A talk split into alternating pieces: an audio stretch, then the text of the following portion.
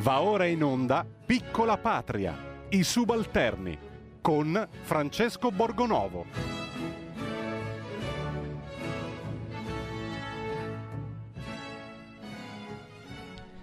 Buongiorno, buon fine settimana, buon venerdì, anche se la situazione intorno non è delle migliori. Noi pensavamo di avere visto tutto il peggio possibile con il lockdown, eh, quello mascherato a cui ci stanno sottoponendo in questi giorni e invece purtroppo dobbiamo vedere qualcosa di ancora peggio perché c'è qualcuno che non ha pietà e non ha compassione nemmeno durante una, questo momento difficile che sta provando tutta l'Europa. Avete visto quello che è successo in Francia, ancora se ne discute. Eh, uno dei responsabili è un, un migrante che era arrivato a Lampedusa, transitato dall'Italia, quindi ci sono anche delle responsabilità del nostro paese, del Ministero dell'Interno nell'averlo fatto, nell'averlo fatto passare. E questi attacchi di Parigi ci hanno riportato a un tempo passato che ci sembrava lontanissimo, ci hanno riportato agli attacchi a Charlie Hebdo, ci hanno riportato a delle cose che pensavamo di, di non vedere più, eh, perché funziona un po' così dalle nostre parti, no? c'è l'esplosione di violenza, poi ce la dimentichiamo per un po', facciamo finta che non sia mai esistita e all'improvviso ritorna. Eh, io ho in onda questa mattina degli ospiti importanti per parlare di, di questo argomento, eh, ospiti che hanno delle visioni diverse, anche delle biografie, delle esperienze diverse che secondo me possono arricchirci molto. Io però vorrei, prima di cominciare, leggere proprio un verso di una poesia, una poesia che si intitola L'amore e che comincia così. Quell'anima che non ha per costume l'amore, meglio è che non sia, perché onta è l'essere suo.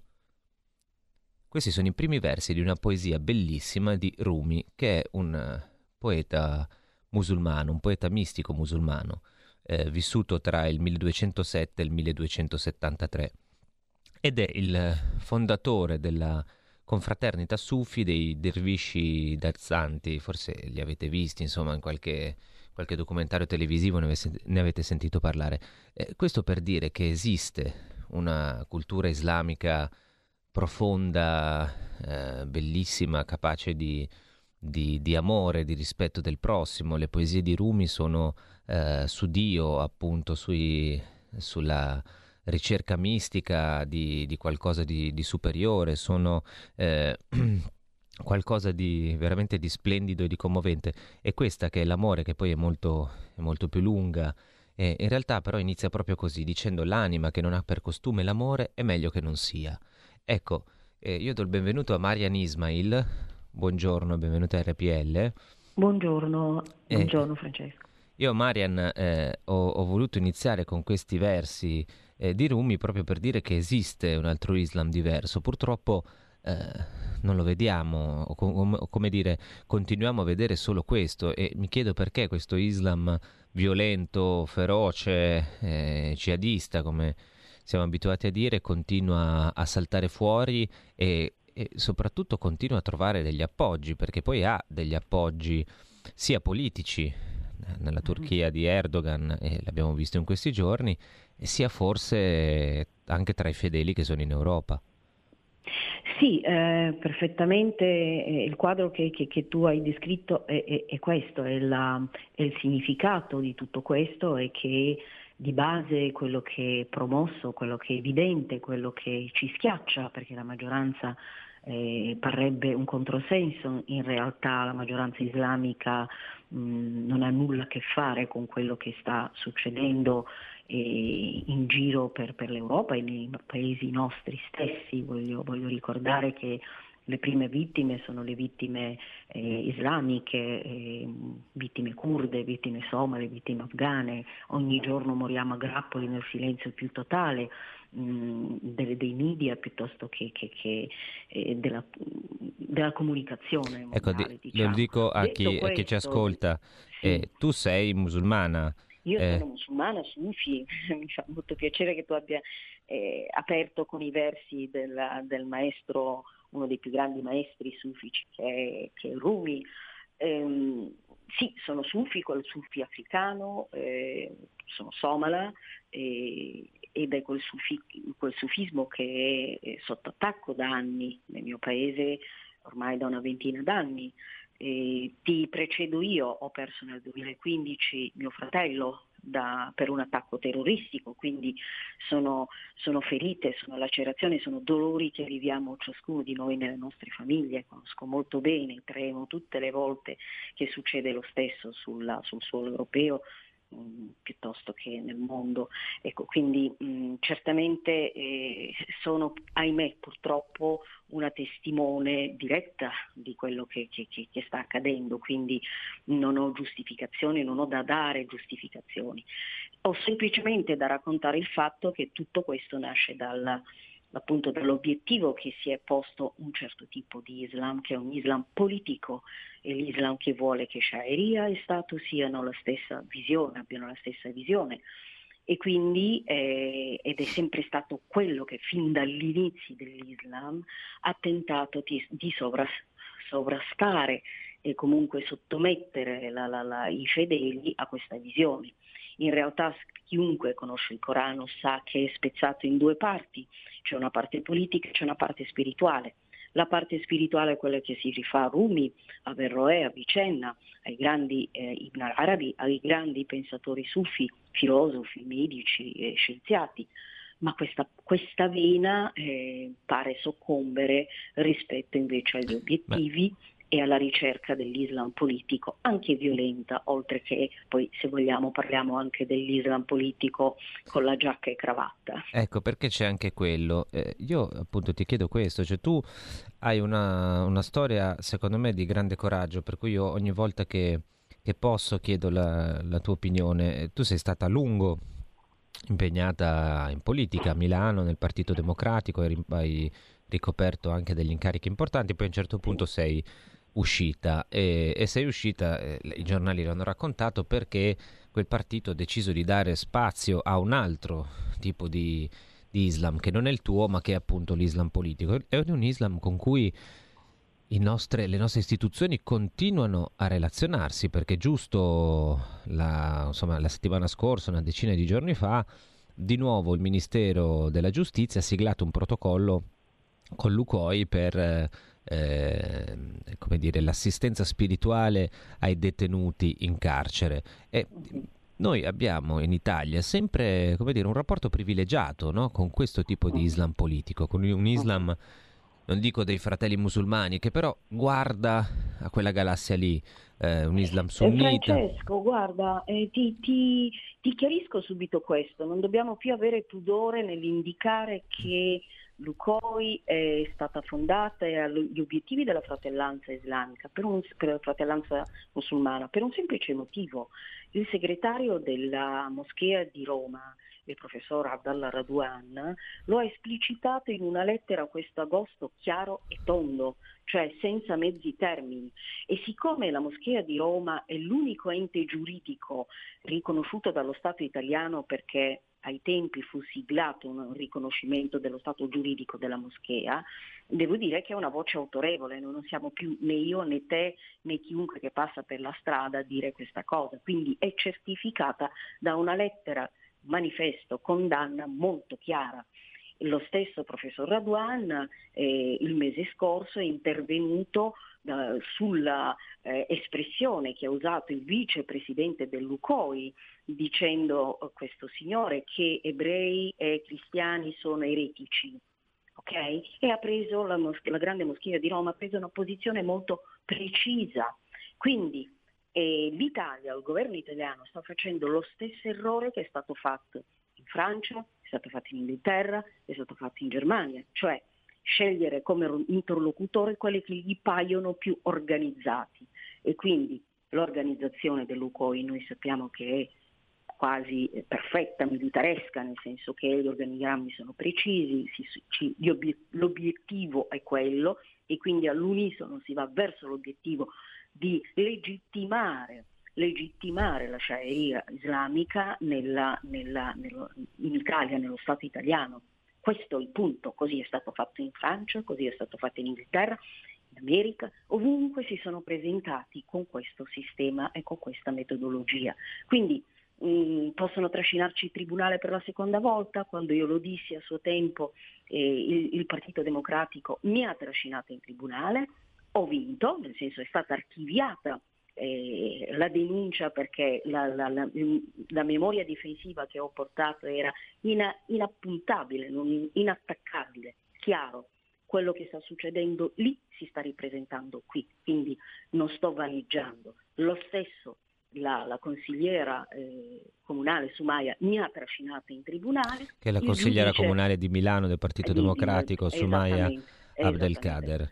Esattamente, il giudice Salvini, che era il PM, non ha voluto eh, andare avanti nella sua denuncia perché? perché ha evinto che quello che si portava ovviamente corrispondeva a verità, tant'è che lo stesso giudice ha detto certo la signora è contigua a, a, al mondo della fratellanza islamica. Quindi intanto incominciamo a non aver paura perché non credo una terza, una quarta denuncia, non sto dicendo nulla di nascosto, ma è tutto sul tavolo. Dopodiché ognuno lo può leggere come vuole, ma certo. se, non, se non partiamo da questo e non capiamo che cosa c'è da fare, da cambiare e da porre come valori ecco, io ti chiedo, prima di salutarti, ti chiedo questo: che cosa c'è? Cioè, la prima cosa che eh, noi in Italia eh, dovremmo cambiare nei confronti di, di, questo tipo di Islam? Cioè, che cosa dovrebbe fare secondo te il governo? Non fra un anno, ma domani. Ma la scelta del governo è presto detta, è già stata fatta e siglata nel patto nazionale fra le comunità islamiche e, e, e lo Stato italiano, cioè una netta separazione per, quello che riguarda eh, religione e Stato. Uno. La seconda cosa che io chiedo è una netta presa di posizione chiara per quanto riguarda, senza se, senza ma, eh, condanna al terrorismo, senza giustificazioni alcuni, che, che sia perché c'è una, una vignetta eh, blasfema che ci sia qualcuno che fa le pernacchie a qualcun altro, comunque sia, anche se mi urta, non significa che io debba armare la mia mano e chiedere giustizia in nome dell'Islam. Non esiste questa cosa. Deve essere chiaro dappertutto, altrimenti lo Stato si prenda l'impegno di mettere fuori legge i giustificatori. Semplicissimo. Ecco, mi sembra chiarissimo. Io Marian ti ringrazio e invito il nostro, il nostro pubblico, i nostri ascoltatori a andare a vedere che cosa ha fatto, cosa scrive Marian su Facebook e in giro, insomma, come anche, eh, visto che lei continua sua, il suo impegno politico a Milano. E penso che sia una testimonianza importante perché fa vedere che eh, c'è qualcosa, c'è un, un c'è mondo di, di, di, persone con cui si può e si deve, eh, e si deve parlare, ci si deve eh, confrontare. Purtroppo lo Stato italiano si confronta e dialoga e spesso nemmeno dialoga, di solito si sottomette o li accontenta eh, con eh, solo un certo tipo di Islam politico è quello più pericoloso. Io ringrazio Marian Ismail, adesso sentiamo un pezzettino di una bella canzone e poi abbiamo un ospite a cui tengo molto, che ve lo presento fra poco.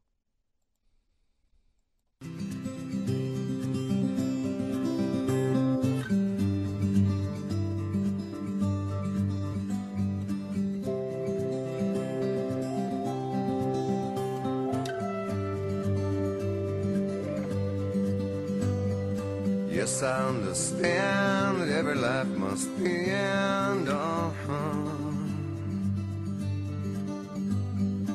As we sit alone, I know someday we must go. Oh, I'm a lucky man to count on both hands the ones I love. Some folks just have one, yeah, others they got none.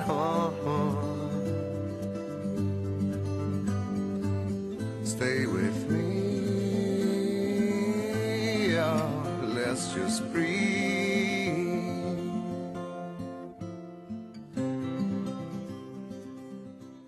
Allora, questo era Eddie Vedder, Just Breathe, che vuol dire respira e basta.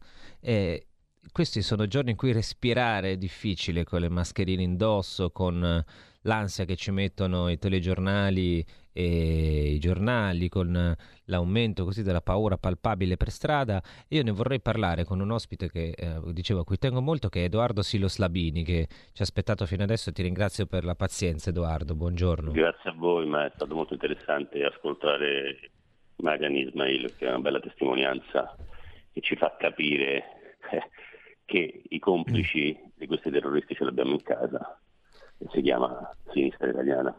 Ecco, io partiamo allora da questo, perché Edoardo Silos Labini voi lo conoscete come attore, come regista, eh, in televisione, in teatro, ha fatto mh, tantissime cose, ma eh, tra le altre cose è un eh, come dire, un intellettuale militante, se posso usare questa, eh, questa definizione che di solito viene messa, eh, su, viene appiccicata sugli intellettuali di sinistra. Fondato Cultura Identità, che è un mensile eh, e non è soltanto un mensile, ma è anche diciamo un, una specie di rete culturale, no? Poi dopo ci spiegherai anche tu che cosa fate in giro per le città italiane. E proprio perché tu porti la cultura e l'identità addirittura nel titolo del tuo mensile, ti chiederei di, di aiutarci a capire qual è il, il rapporto che noi abbiamo con questi attacchi, perché mi sembra che la nostra cultura e la nostra identità passino sempre in secondo piano e questo sia una parte del problema.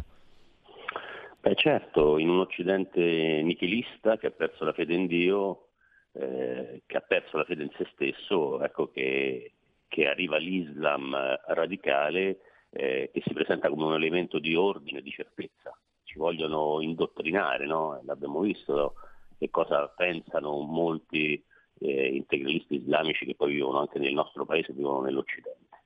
Ci vogliono educare, come hanno fatto con Silvia Iscia Romano, capito? Eh, questo è il problema che glielo fanno fare, ce l'ha detto eh, una donna di religione islamica che ha vissuto sulla sua pelle che cos'è il terrorismo. Eh, la Ismail, prima l'abbiamo sentito, una testimonianza importantissima, però a questo punto l'Islam moderato, cioè quell'Islam lì si deve far sentire, deve alzare la voce in primis, altrimenti è normale che poi la gente eh, penserà che l'Islam è quello, è sgozzare le persone e uccidere eh, gli infedeli.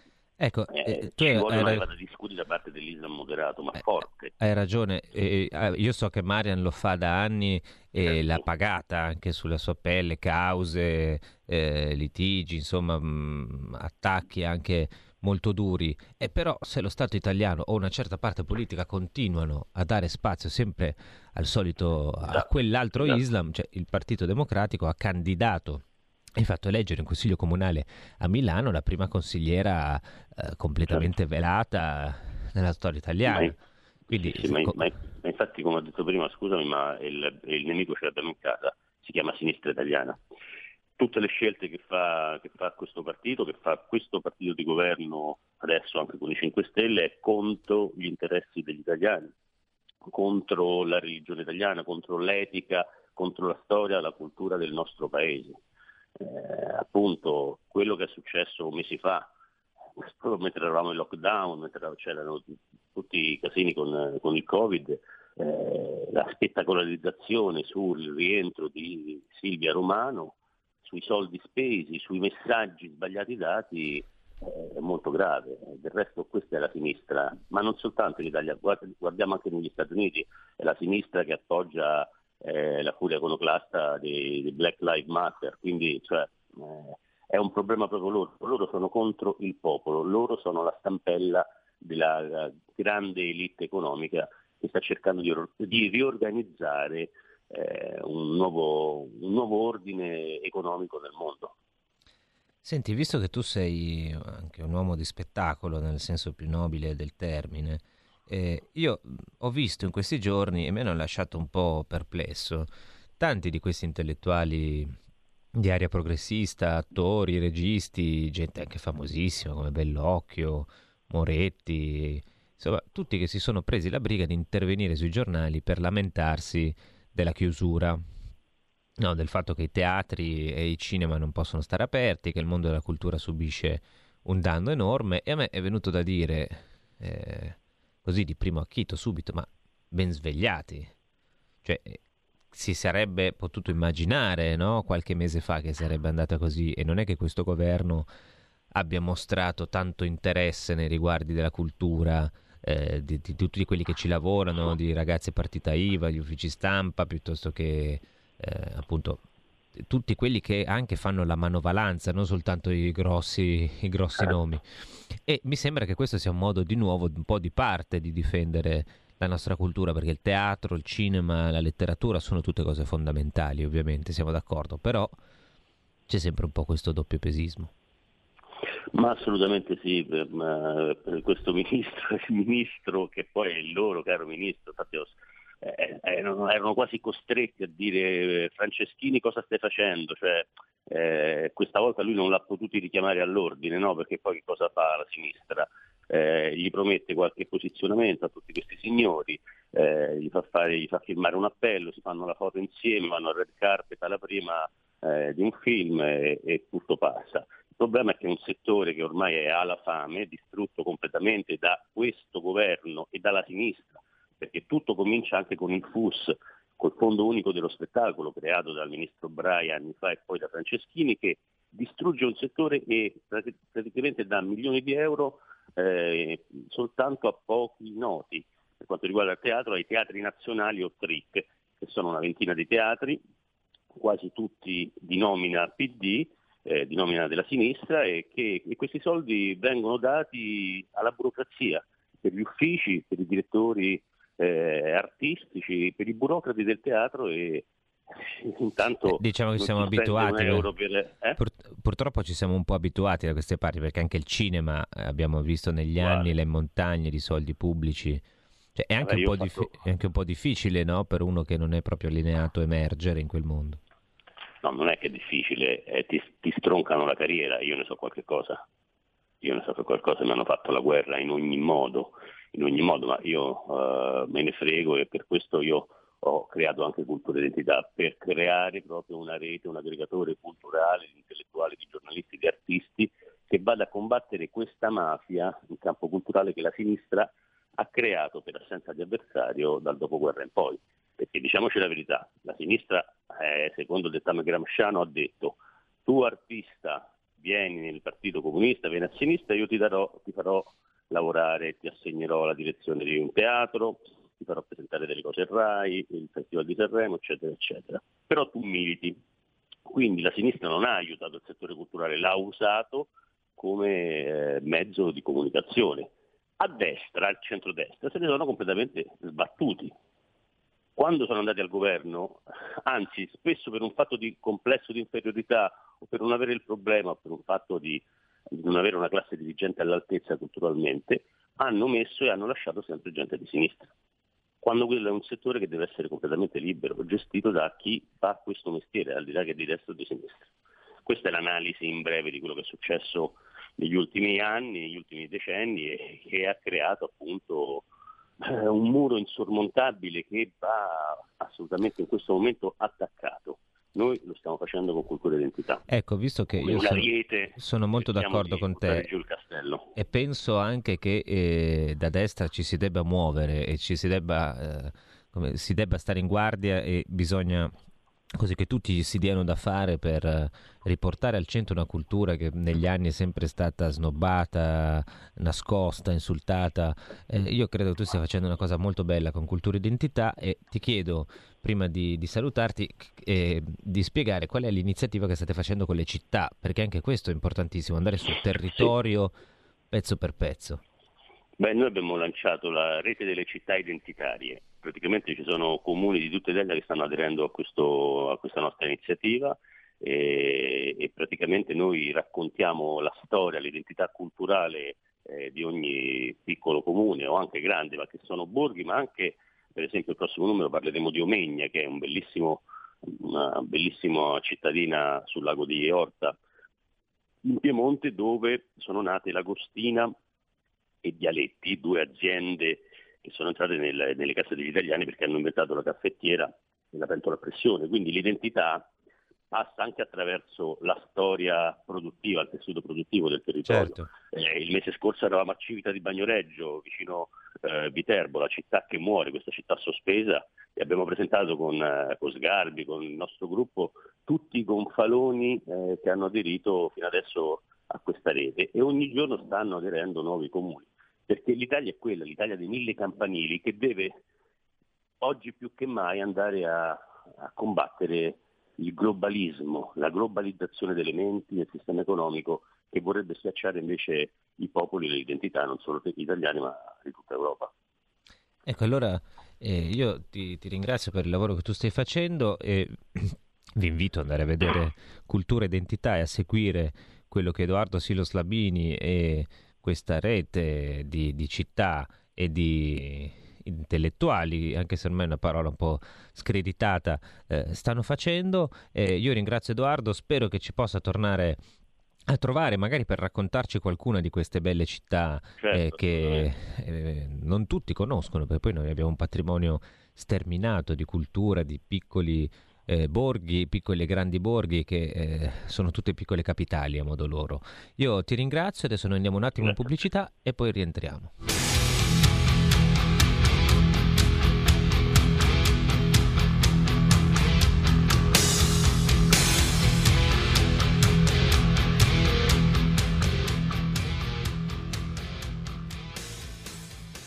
Allora abbiamo parlato poco fa con Edoardo Silos Labini della cultura di sinistra che domina questo paese e lo domina da tanto tempo e allora in omaggio a questa cultura così democratica e liberale mettiamo i CCCP. Battagliero, un sepolcro al cimitero ricoperto di lilla. Battagliero, uno sguardo ardito e fiero che rincorre l'aldilà. Non lo salverà dal cielo il fucile mitragliero, né un manicolo guerriero lo potrà resuscitare. Corre in cielo, corre in cielo, oh, oh battagliero. Battagliero, un concorso al ministero segna la maturità battagliero, rispettoso lusinghiero il giudizio che si dà. Non lo salverà dal cielo il suo lucido pensiero, disinvolto faccendiero del potere che verrà, apprendista dell'impero,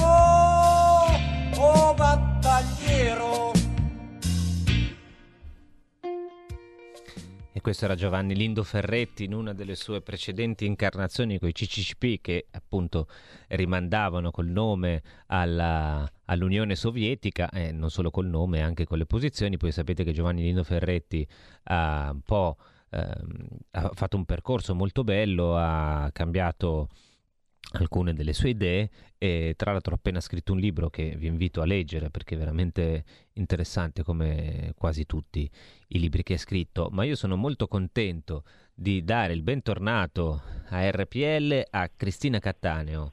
Buongiorno. Buongiorno, buongiorno. Ecco, Cristina buongiorno ci ha aiutato nei giorni scorsi eh, in quanto esperta così del, non solo di problemi sociali perché lavora con uh, Francesco Alberoni e insieme hanno scritto questo libro nuovo per la nave di Teseo, Amore e Tempo, che vi invito sempre a leggere, ma si occupa anche del, delle questioni che riguardano la mente, no? le nostre emozioni, i nostri sentimenti, che in questi giorni sono messi a dura prova, Cristina, per cui aiutaci un po' a entrare in questa, questa giungla di, di emozioni in cui siamo immersi, perché a me sembra che noi abbiamo parlato questa mattina sia di terrorismo no? che, di, sì. che di Covid, di virus, delle restrizioni, e sono due cose un po' legate, tant'è che si è usata la parola terrorismo anche nei riguardi dell'approccio al, al virus. Ecco, mi sembra che la, pa- la, paura sia un po' il tratto caratteristico di, di, questo periodo e di questi anni. Di solito si dice che sono i sovranisti, le persone di destra, i partiti identitari a eh, muovere la paura. Io mh, ho un'opinione un po' diversa, ma mh, vorrei sentirti a proposito di questo. Mm, beh, in ogni caso dobbiamo notare che in entrambi i casi eh, si parla di minacce che avvengono lungo i confini cioè quando i confini non sono ben chiari e quando non c'è una chiara distinzione tra, in psicologia noi lo rileviamo molto, tra quello che siamo noi, la nostra identità e gli altri con cui entriamo in contatto, beh, sempre su, avvengono dei problemi.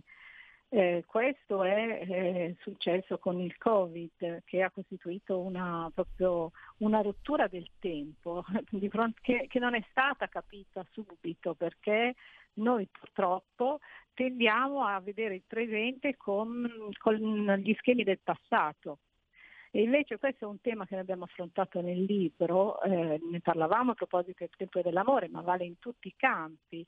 Eh, è proprio, ci sono eventi che rompono il tempo. Noi non potremo più tornare indietro, non potremo più pensare eh, nei termini in cui pensavamo fino a qualche tempo fa alla globalizzazione, al commercio eh, con tutti e anche nel campo religioso dobbiamo incominciare a guardare eh, lo scenario in altri modi.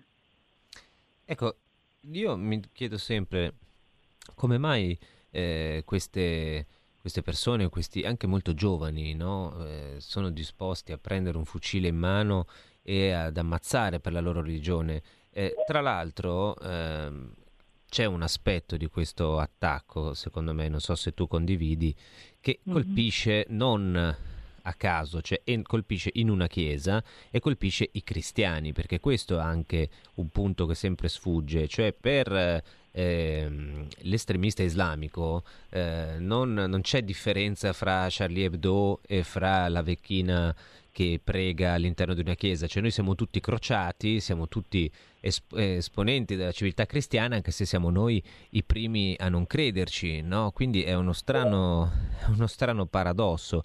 Ecco, eh, lì si trovano persone disposte a imbracciare il fucile per la fede, qui è difficile trovare qualcuno che sia disposto a entrarci in chiesa. Beh, insomma, noi sono, eh, quando parlavo di identità tra noi e gli altri, dobbiamo anche considerare che per parlare con un altro dobbiamo avere un linguaggio comune, dobbiamo poterci capire e mentre noi abbiamo eh, una parte di noi, ma comunque la nostra civiltà sta allontanandosi a, gran a grandi passi dall'identificazione eh, tra la cultura e la religione, cioè noi non sentiamo più i valori cristiani, dico in generale, io cerco di portare il discorso in generale perché questa certo. è una certo. direzione che, che, eh, che è data poi alla fine più dalla, dalla, globalizzazione, perché se io parlo con tutti, poi alla fine si diffonde un sincretismo eh, che, che, che, contagia anche noi, mentre nell'Islam intanto non possiamo fare confronti perché c'è un'estrema povertà, c'è un, un uso della forza, un uso del convincimento, una, un potere che da mm. noi non è minimamente pensabile.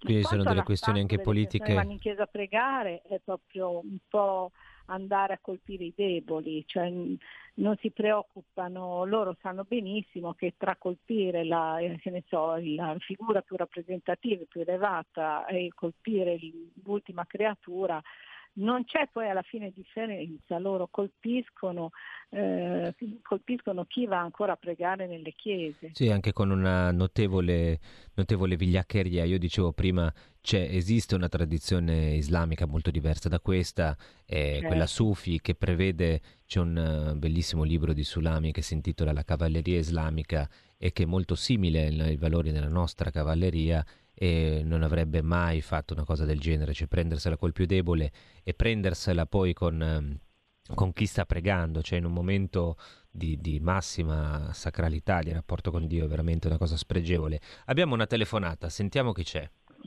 Buongiorno. Eh, buongiorno Borgonovo, eh, complimenti, io l'ammiro veramente, veramente tanto.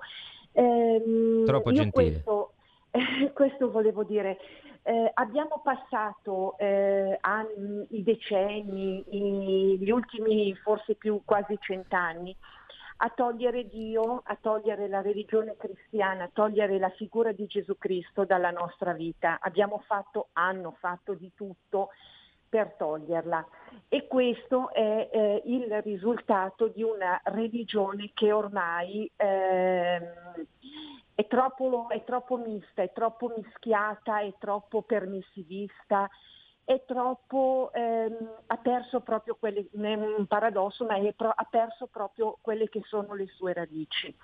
Allora, ehm, il discorso è, non dobbiamo avere paura. Lei prima parlava della paura. Io sinceramente non ho paura perché se io parto dal presupposto che ogni giorno eh, ogni minuto mi è regalato da un Dio che io comunque prego tutti i giorni, che è Gesù Cristo, che mi ha dato la vita e che me la può togliere, tutto il resto, se si parte da questo, diventa, eh, va in secondo piano il virus che esiste, non esiste, eh, Chiari- sarà vero, sarà un complotto. Chiarissimo, chiarissimo. Eh, io eh, chiedo a Cristina Cattaneo, cioè questa è una, è una, testimonianza insomma, di qualcuno che la fede la vive personalmente tutti i giorni, però giustamente la signora si ricollegava un po' a quello che dicevi tu prima, cioè noi a proposito dei confini, noi stiamo perdendo i confini anche della nostra, della nostra identità, un po' tutta sfilacciata, no?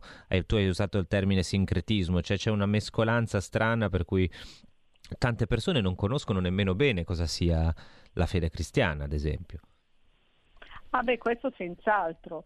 Eh, d'altronde in effetti è, quello, è la direzione che abbiamo preso però viene da lontano, cioè, eh, la Chiesa è crollata, eh, ora vediamo in modo, in modo, più forte, ma è crollata mh, già un ventennio fa, cioè, c'è stato un momento in cui avrebbe potuto, io credo, anche aprendo al mondo femminile, ehm, ehm, negli anni, tra anni 70 e 80 e distrarsi da quell'ossessione sulla virginità, sulla sessualità. Ehm, avrebbe potuto fare una, una, svolta differente. Io non sono una teologa, non mi permetto di entrare, lo vedo da, dal mio punto certo. di vista di donna e di, e, e, e di così, studiosa di psicologia. Eh, tu hai però bisogno che le persone si identifichino nel messaggio, ma il messaggio deve rivolgersi a tutti e siccome la religione poi alla fine eh, cristiana, cattolica, ha sempre avuto un grande eh, afflato nel mondo femminile, cioè nella donna c'è forse perché mette al mondo i figli, forse perché storicamente era sempre vicino eh, erano sempre vicino alle persone quando morivano, cioè, la donna ha sempre un po' gestito anche nelle civiltà arcaiche questo rapporto con la vita e con la morte e quindi sentiva maggiormente il messaggio religioso. Ma se tu non le coinvolgi, certo, certo diventa difficile. perché la società andava da un'altra parte, la società andava eh, in una direzione che, non, eh, tra l'altro, eh, la fede in Dio, la fede proprio eh, è qualcosa che ti dà, io ho avuto mio padre, ho avuto una famiglia eh, con una fede molto forte e certo che la forza che ti dà la fede è ben diversa da quella che ti danno le ideologie. Certo. Eh, infatti vediamo che noi qua siamo dominati dalla paura. Ecco, a proposito di, di, altri, di, di schieramenti ideologici diventano diventano la guida. Infatti vediamo che, siamo, che siamo, senza guida. Ecco, questo, guida, questo, è un problema purtroppo anche nella Chiesa. Un consiglio velocissimo perché poi dobbiamo chiudere. Cosa fare nella nostra mm. vita di tutti i giorni? Una piccola pillola contro la paura, per non farci prendere la paura. Eh, io direi di non rifiutare la realtà, non guardare troppa televisione, cioè informarsi ma scegliere una volta al giorno e poi impegnarci moltissimo, fare qualcosa che in questo momento in cui non possiamo avere vita sociale, non so, noi avremmo voluto fare, eh, studiare, leggere dei libri. Ehm, anche coltivare una passione, metterci a dipingere. Eh, noi abbiamo portato a Venezia, a Spoleto, una testimonianza sull'arte in quarantena. Esprimere, tirare fuori le nostre paure e trasformarle. Se sappiamo scrivere, se sappiamo dipingere, se sappiamo cantare. Eh, dobbiamo sapere che siamo in guerra però, dobbiamo saperlo, che è il momento che cambierà la nostra società. Speriamo anche un po' in meglio, insomma. Allora, lo speriamo, io ringrazio tantissimo Cristina Cattaneo, la ritroveremo Grazie. la prossima settimana e ci darà un'altra pillola. Intanto segnatevi questa perché secondo me è molto importante, informatevi ma non esagerate. E adesso noi però eh, siamo arrivati alla conclusione ma anche a un momento fondamentale. Um, eh, noi non abbiamo ricordato il nostro direttore Kainarca che non è qui in presenza, ma eh, noi dobbiamo sempre ricordarlo ogni volta. Sabato sera a casa mia. Eh. Tutti! È un bel direttore! È un bel direttore! Noi per vincere la paura facciamo questo, pensiamo a Kainarca e mettiamo la sua sigla, ma soprattutto noi facciamo una cosa importantissima che fa piacere a Sammy e io la dedico a lui come avevo promesso l'altra volta, il nostro premio, il premio più importante che venga attribuito in Italia allo Stato attuale.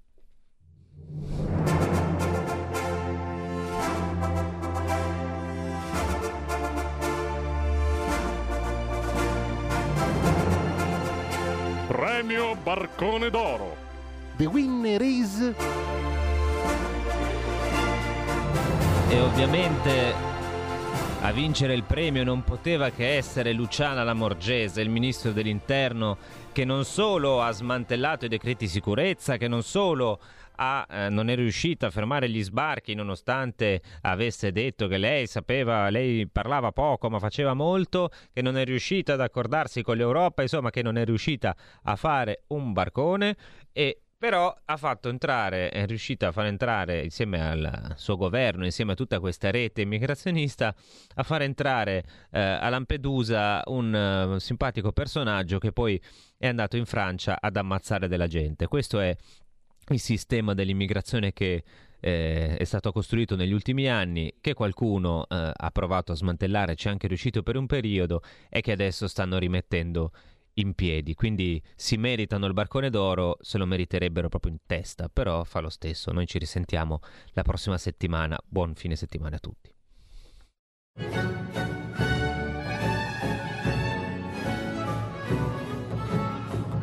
Avete ascoltato Piccola Patria, i subalterni con Francesco Borgonovo.